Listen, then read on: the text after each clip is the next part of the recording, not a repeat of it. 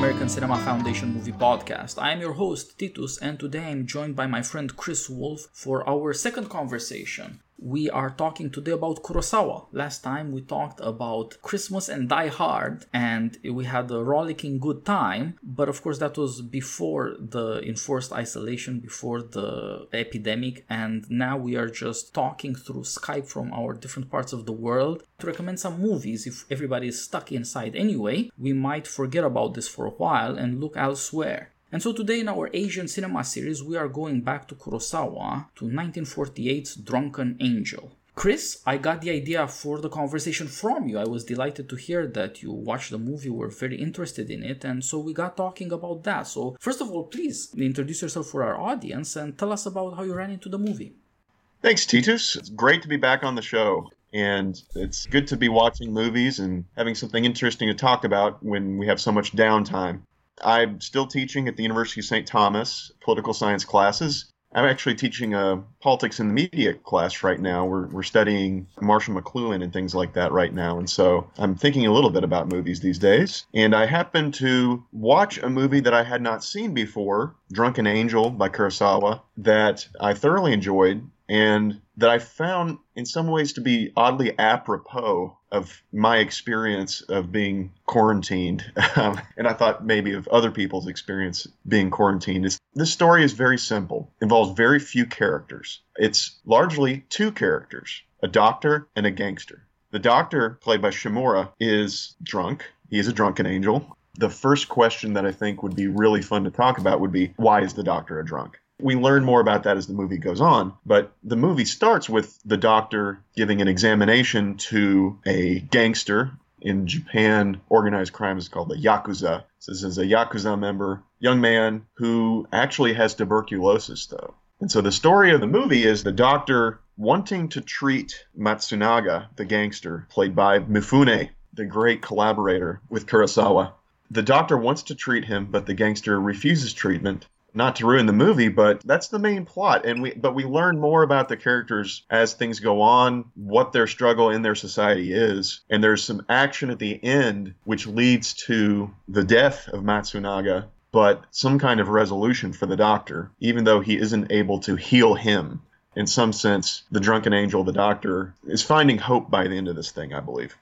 Yeah, I think you're right. This is a very bittersweet movie. There's a lot of suffering, there's a lot of misery. This is Japan in 1948, right after the war, recovering from devastation, still in certain ways a medieval country, still in other ways rapidly modernizing as it had started in the late 1860s. And it's, of course, again, in both cases in the 19th and 20th centuries, because of America, but the second time around because of the World War and so there will be a lot of America in certain segments of the movie. Music hall, dance girls, the suitings are all American, and even the gangster fashions favoring the old business standbys, pinstripe suits. So there are all sorts of elements that suggest this. Is Japan modern or not? Is Japan an enlightenment regime where doctors make the decisions? Or is it the old Japan where the samurai, or indeed the yakuza, the underclass criminal correlatives of the noble warriors? Are they the ones calling the shots? So this is not going to be light comedy, it's not going to be a happy end, but it is a wonderful movie about 90 minutes feature length, so it's not the later, very long, very stately Kurosawa movies. It's far faster paced, it has far more of a sense of vignettes and even the picaresque, moving from scene to scene or from episode to episode, so that you get to see quite a variety of scenes and of characters that show up and some of them just disappear or recur when you don't really expect them to come back. And so you do get a view of this little poor neighborhood of the moral struggle of these two incredibly temperamental, incredibly angry men, the doctor and the gangster, and uh, of course of the women in between them. And that'll be part of the theme of the movie how women, in a way, are doing much better in the new situation than men are. That's part of progress, really. I mean, this is what you would see in a Western, since Kurosawa was a great admirer of John Ford. Now, perhaps the funniest thing about the movie is that a man who was a character actor in Japan and who was a wonderful character actor in quite a lot of Kurosawa movies is the doctor, the protagonist. Now, you might think, you know, Drunkard Angel is quite a name for a hero, for a romantic figure like Toshiro Mifune, but it's exactly as you said, Chris. It's the doctor who is the angel because he is a lifesaver. Fallen as a drunkard, of course. But he was upstaged by Mifune. This was the first Toshiro Mifune Kurosawa collaboration. In fact, it was the third or fourth Mifune movie. He was still a young man, just back from the war himself, and starting his career but you know he just is spellbinding on the screen he's incredibly romantic and self-destructive it's hard to take your eyes off him because he's shot sometimes to look serenely childish sometimes to look deathly sometimes to look deadly instead he has those bursts of energy and those quick motions that were the hallmark of the Mifune acting style, this sense of manly directness and inner strength that could at any point explode if provoked a man who is barely in control. It's just that in this case, you see the price paid for it. Every burst of energy, every act of defiance takes a bit more life out of the character because he's got tuberculosis, as you said, and he has to deal with the implications of this manly heroism. What if it gets you killed young? What if you get into this misery that is tuberculosis? This is not a glorious death in battle or something like that. It's a dog's death, as we might say instead. So there's quite a lot of melodrama as well. You get to see the pathos and the suffering of people trying to deal with whatever has come of Japan. It's not just a national problem or a historical political problem, it's what's happening in these people's life in this really small place, neighborhood dominated by a few locations. And one of them is the doctor's house and clinic where he can look on this disgusting bog, this little swamp that just won't go away, where people throw their garbage, and you see as it were the whole misery of the That's situation. Right.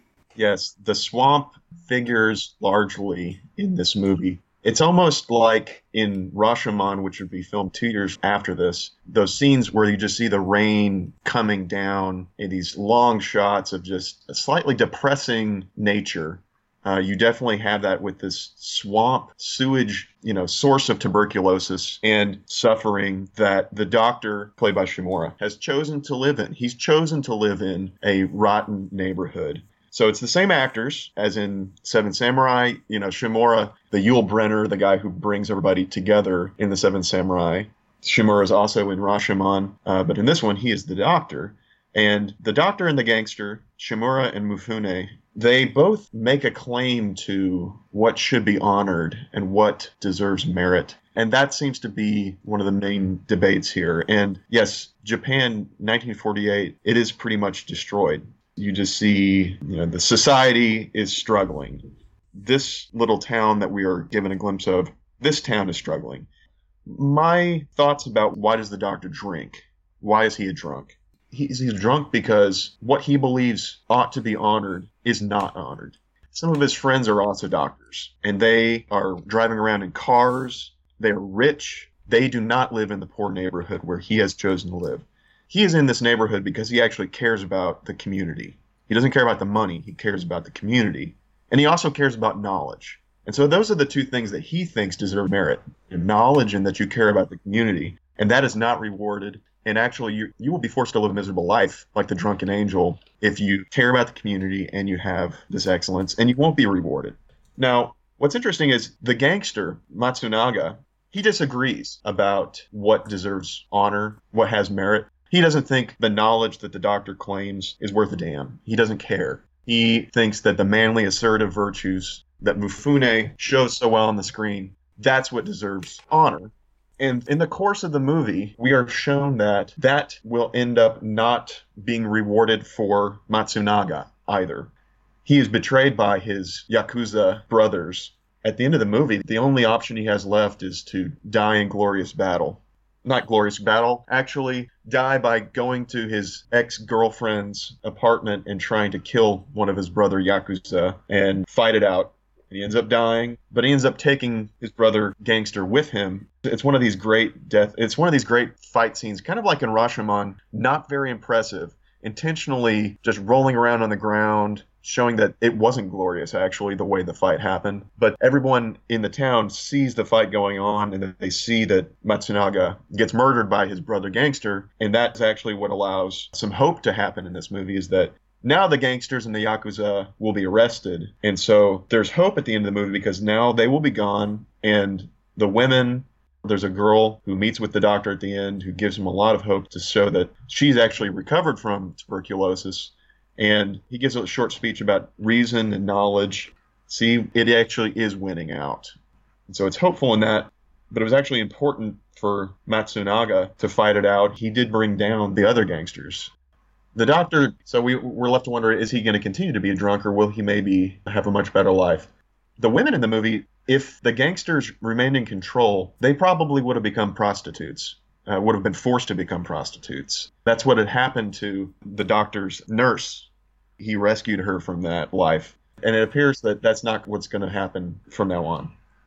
Yeah, I think you're right. There are emphatic confrontations. We see a doctor confront a Yakuza gangster about the meaning of equality over the precise issue of the women both the doctor and the gangster are connected in certain ways to the past of Japan. The doctor has taken in as a nurse this young woman, Mio, who was once a dance hall prostitute. She is perhaps safe with him, but that depends on whether she has the strength of will to change. And she does, in certain ways, want to go back to the gangster because it's what she's used to, and she hopes that maybe he cares for her. On the other hand, it depends on the condition in the community. The villain of the movie is just coming out of jail. His name is Okada. He is a Yakuza. And he, very interestingly, went to jail before Japan lost the war. We're told that hmm. he had been in jail almost four years. So the world didn't change for him. This is why the doctor confronts him and says, Have you never heard of equality? You can't force a woman. If she doesn't want to, you can't force her. But of course, the whole point of forcing people is that they don't want to. So indeed, somebody has to stop this terrible man Okada, and that will prove to be Matsunaga, the gangster played by Mifune, who is, as it turns out, the center of the story. He too is connected to Okada. They were once Yakuza brothers. He inherited from Okada his territory and welcomes him back as a brother and an older brother, a dominating figure, and is betrayed by this terrible person. Matsunaga is somehow the romantic in the picture. He believes in the beautiful. He dresses beautifully, he is beautiful, he likes music and dancing, he likes to have a flower in his lapel, he is habituated to a certain deference and to shows of manliness that assert his freedom.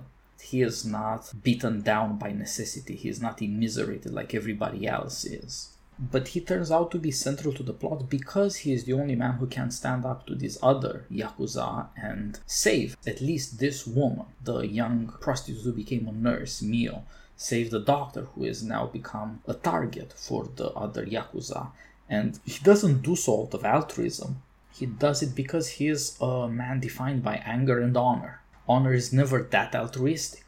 Honor is caught up in certain contradictions. To be honorable is to expect certain rewards and certain praise, but it is also in a way to despise them, to hold oneself better than those things. It is to assert, that is to say, human freedom, to assert we are somehow better than necessity. This is one version of what might be required for Japan to thrive or to at least survive this horrifying historical catastrophe. Men like Okada and his Yakuza superior stand in really for the old Japan. The Yakuza underclass criminals are, as I suggested, the correlatives of the samurai class, of the warrior class, people who live by the principle that crime pays maybe not for small time losers, but certainly for world historical criminals. Indeed, Japan committed atrocities in Asia that the Nazis didn't manage to replicate in Europe, shockingly enough. This is what the World War was about, and this is what Japan has to deal with now. These people have not disappeared. They are coming out of jail or they are ruling from the shadows, as we see in the two cases of Okada and his boss. It's only romantic fools like Matsunaga who think that honor is in some sense justified it's not merely exploitation. That is to say, Matsunaga does not believe in equality. This is why he can't simply go to the doctor like a normal human being. A doctor will tell you, say, to take your clothes off and what have you. Are you going to obey? Not a man, surely not a manly man. So this is a real problem for him in a way it's never for us, which is what makes him such an interesting character. But he realizes the ugly truth that this exploitation cannot be permitted to continue, and there is therefore an element of choice, the freedom he had long sought, is freedom from being a Yakuza. and there is therefore a certain morality or sacrificial quality to his violence that ends up saving this nurse from prostitution, the doctor from death, because otherwise it would all end up in this terrible, miserable way.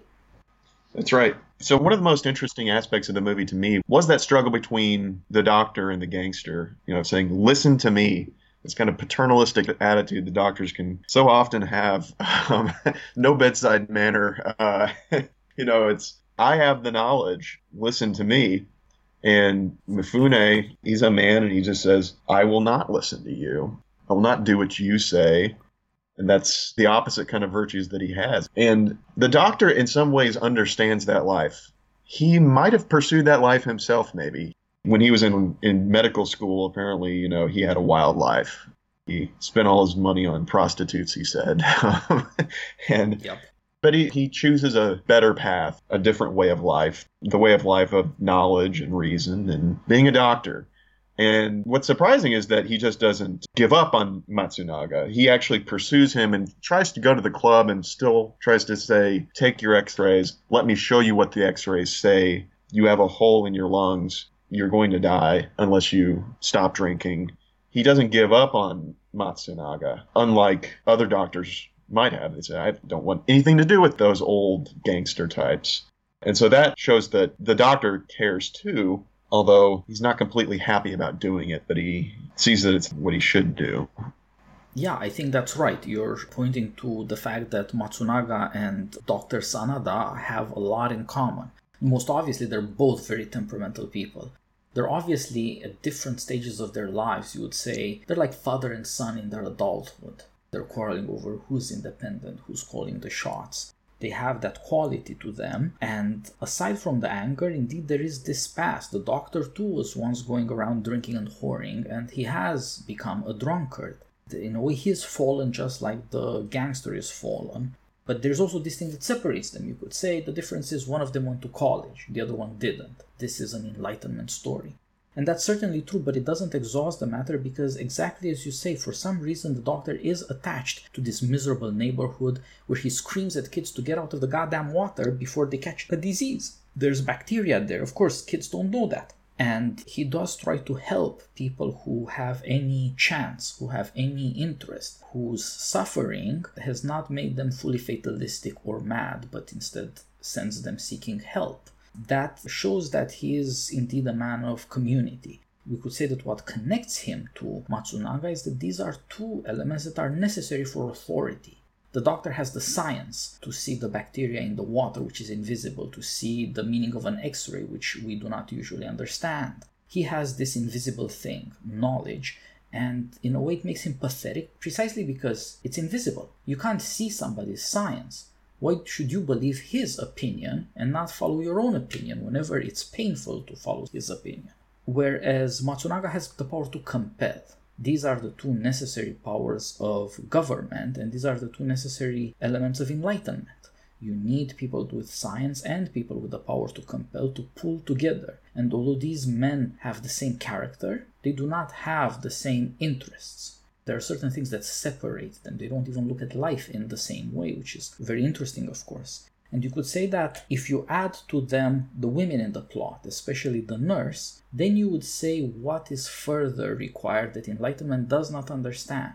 What makes the story so interesting is that these men are temperamental because they are right. They know the claims of strength and of science, respectively. If you're a coward, nobody's ever going to follow you. If, on the other hand, you're a moron, you can only lead people to catastrophe. But you also need prudence, you also need bedside manner in the case of the doctor, a certain cunning in the case of the gangster. You need these other qualities that would add up to the virtue of prudence to know how far you can push truth, how far you can fight against chance or necessity. And they do not have that. The nurse has that, but of course, women do not have authority in this social situation or in Japan as such, politically, economically, anywhere. We see them as stricken observers. They understand things and they would like to do things, but the men will simply not obey because the stronger does not obey the weaker. This would seem to be the rule in Japan that makes for all this tragedy. And it's part of Kurosawa's wisdom and his openness to tragedy to show you that you can wipe out a nation militarily, you can destroy its political faith, its foundation, but it doesn't mean that the character of the people will change. Not even now will these men change their opinions. The doctor, for all his experience of excellence and suffering, will never cure his character, but instead take to the bottle. So with the gangster, for all his sudden awareness, you know, he's a man in his 20s, but he has learned he is mortal. He hates it, but he has learned it. He cannot deny it. And nevertheless, he won't deal with the fact. Neither of them will deal with the facts of their failures.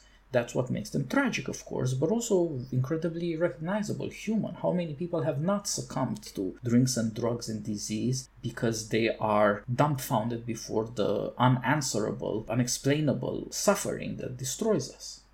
You know, it, in thinking more about it, I think there's an interesting question to be had about why does the doctor pursue Matsunaga, the gangster, so much? He actually, in some ways, goes beyond what would be expected of a doctor, even a doctor who cared. And I think that he probably sees some kind of possibility in terms of if he heals this man, they might be able to team up, you know, and have the assertive virtues and the knowledge, and might in some way be able to make the town better and maybe throw off the other gangsters somehow. And you know, you can see that that was one possible way the movie might turn, but it didn't. He ends up dying of his disease instead. But Matsunaga does end up taking down the syndicate and so in some way, the Doctor he does win at the end. I think. And he didn't win in the one way that he wished he could have, but he does win. And, you know, here 2020 coronavirus quarantine, some of these characters are interesting and somewhat attractive today. I mean, there's so many young men who are being forced to not go to work, not compete with other people, not do sports, they're forced to stay at home in their houses by the government and by doctors who recommend stay home because the coronavirus. We have to do that. the doctor is in charge in America and all over the world because we have this knowledge that says we will get sick and die. And that's very frustrating for a gangster or for any young man, uh, manly man right now. um, now, uh, the doctor, yeah, I though, completely agree. You know, while seeing the movie, I thought about this strange fact that, of course, makes perfect sense that uh, Americans are getting way more speeding tickets than they used to. The highways are empty, and this encourages men to drive really, really fast. And of course it does. Who wouldn't? The cannonball record was broken, which of course it right. was. The New York to LA race, it's around 27 hours something now, and of course it will be broken again because the highways are open and they beckon. So I think you're completely right. This really and truly does speak to how young men in America feel right now. And anybody watching this movie and being persuaded of that will see you can deal with American men for a while, but if you think you'll be keeping them under quarantine, say for three, five months, you will get the Matsunaga, is what you'll get. It's inevitable. Lash it's human like, nature. Lash out like Mifune. You know, and, and, yet the doctor is the kind of doctor that we would also want right now, actually. Uh, we would want a government that actually had the knowledge and actually really did care about all the citizens and would pursue everyone to actually help them. Not just saying, I have the knowledge, I have the expertise, now shut up. Now, if you do that to a, an actually manly, independent person, they don't take that well they don't listen to you. And so that's that's another feeling that's going on right now too during the quarantine.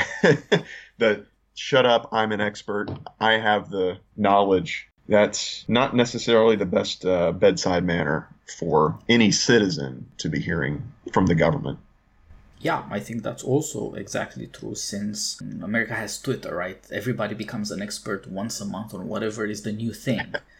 But now it's epidemiology. All of a sudden, doctors, non doctors, economists, anybody who can play with statistics or follow reporting or whatever might take a dangerous or at least irresponsible attitude since most of us don't really have any kind of influence. And that does come from this enlightenment attitude we see in the doctor. Well, actually, I know better than you. There are invisible things that I am a master of that you are ignorant ignorant of, so shut up and listen. But of course, that's not enough. You have to reason with people, and more than that, even to persuade, to find the people who will be listened to, not because they are compelling in a violent way, but because they are compelling in a moral way, that people are willing to listen to them. That simply is a necessity of our lives. Why is the movie tragic to the extent that it is? Because people do not have those resources. They do not have any capacity to put these two different powers you know, with these different faculties of the soul together. Of course, we can look forward that America will turn out much better, not just because our technology is so much more impressive and we don't have that many criminals around, but for other reasons, of course. Women in America are far more spirited and free and equal, so they would not be in the trap that they are in this situation. Not, of course, that there aren't poor people or suffering now, it's just that America as a society is not caught up in the drama you see Japan as a society being caught up in.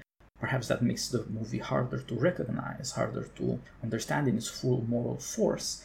But of course, you know, every mother who will find it very difficult to tell her child to stay indoors will understand that, in a way, it's the very unreasonableness of boys, not just men, that proves that Kurosawa is right. This really is what human nature is like. Mm-hmm. At some point, the anger comes out, the restlessness, the revolt against necessity, against an imposition of authority. That's the moral force of the movie. The irresponsibility, the crime, the misery of the society has to do with this. What it means for people to revolt against their situation. It is unacceptable, and they'll try something, even something crazy. So I think that connects us far more immediately, as you suggested. It's a strangely apposite, strangely apropos movie. There is much to see there that we can learn for ourselves. And maybe in a way we can see the different attitudes to death we, like the audience of the movie, like Kurosawa, admire our doctors and nurses. These people are risking their lives every day for us, and it's not part of the job. The job doesn't say be a hero. And that's why usually we don't applaud them or sing for them or put out big banners and all these things that people throughout the world are doing for doctors and nurses because suddenly we realize now it's life and death. Now there is something honorable that we are honoring. Otherwise, we feel it's our rights, it's our contracts, and it's a job. But now we realize life and death cannot just be a job. There is something of the angel about the medical profession. And uh, when it's at its best, it's obvious because of how bad the crisis is. The strange thing about the doctor, and this would reveal to us so much about our own discourse on this, is that his devotion to life, to saving life, to curing the sick, is, as you suggested, tied up with a certain contempt, a certain paternalism, a certain authority that says you do what I say or, you know, face the consequences. Somehow, the recognition of necessity. You can't talk back to bacteria. You can't talk back to a virus. You can't say how manly you are or what a dangerous thing you do. This is what the doctor points out to the gangster every late night Every session of gambling, all the drinking, all the dancing is killing you. All the things that would give you joy and make you impressive to other people. You're more daring than they are, more shameless than they are. Now you will pay for all of them. That recognition of necessity, however, does end up canceling any freedom you might have. This is why the doctor is a drunkard. It's the only freedom there's left. For a while, he can forget about the fact that people will not listen to him that the necessity of dealing with suffering medically is met with the inner necessity of mankind for freedom, to not simply obey, to not simply act as a prisoner of fate.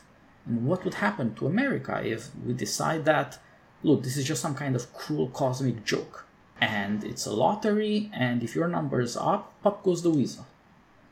in a way, we'd lose our dignity. It's horrible.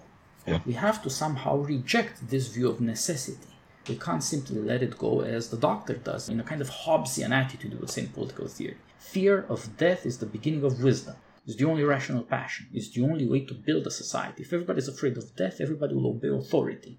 And our Leviathan will be in medical uniform and we'll just do what we're told. But that's impossible.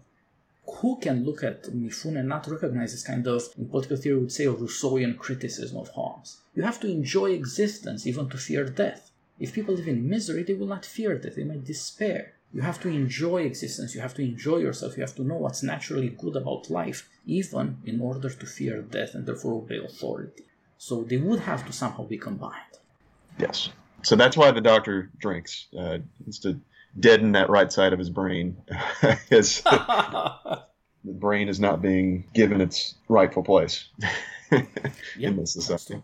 Maybe the drinking keeps him at his job, right? As you notice, he keeps at it. He doesn't give up. The gangster threatens him, beats him, throws him out of his dance hall, but he doesn't give up. It keeps gnawing on him, and he himself recognizes the importance of moral compulsion. The doctor doesn't just say, the necessity is death by bacteria. I should stay away from this guy, not embrace him. but he can't give up because it's a human being so much like himself and he recognizes what everybody recognizes in this gangster. He is noble. It's not that he doesn't rob people or that he treats women nice, it's that compared to all the other gangsters, he doesn't do the horrifying things they do, and worse, he's blind to that. People trust him instinctively because he would be a good leader were he not self destructive. It just doesn't occur to him to go around terrorizing or to plan people's deaths as his bosses do. This is kind of like a Alcibiades to a Socrates, you know, kind of kind of relationship. Self-destructive personality, you know it, but you do kind of see him as your as your son in a way. Can't help liking the guy. Yeah, that's right. There is something there in this love of victory, in this love of beauty, and this showing off before everybody that there's something grand about being human. He gets it wrong, of course, but he's not wrong about this other matter. There is a certain natural grandeur in being human. We would be compromising it not just in the situation in which we are bullied around by gangsters, but also in the situation in which we meekly obey an authority under fear saying that it's fear for your own sake. I fear for my own life. That's why I obey the quarantine rules. But it's not enough, right? I mean, we all know look, it's also don't spread the disease to other people. Don't make it worse for everybody else.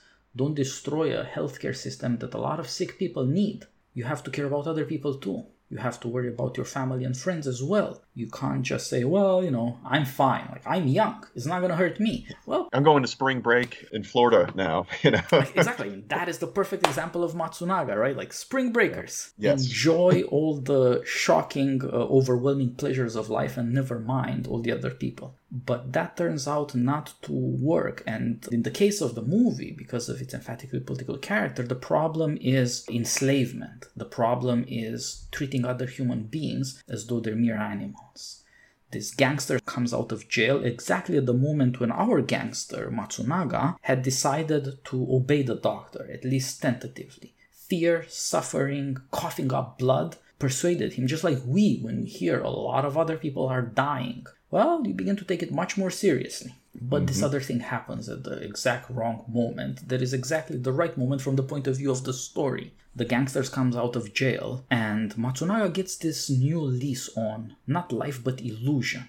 Maybe if he goes along with his gangster brother, it can be like in the old days. Maybe the promises that got him to be a gangster in the first place are gonna work out the song changes. The guitar was playing a very plodding along song, and then the gangster has his own song that he had played before, and he, he actually grabs the guitar and plays the song in the movie. It's kind of a funny scene actually, but literally, yeah, the song changes. yeah, exactly right, right. So he has his own killer's tune, right. and Matsunaga cannot resist the spell because he admired this guy before he had hoped to rise to become a somebody. And this, the fact this guy ended up in jail didn't shake his confidence, just like corruption didn't stop just because somebody went to jail in any given place, or people don't become angels just because they lose a war in the case of Japan. There you begin to see the source of the madness.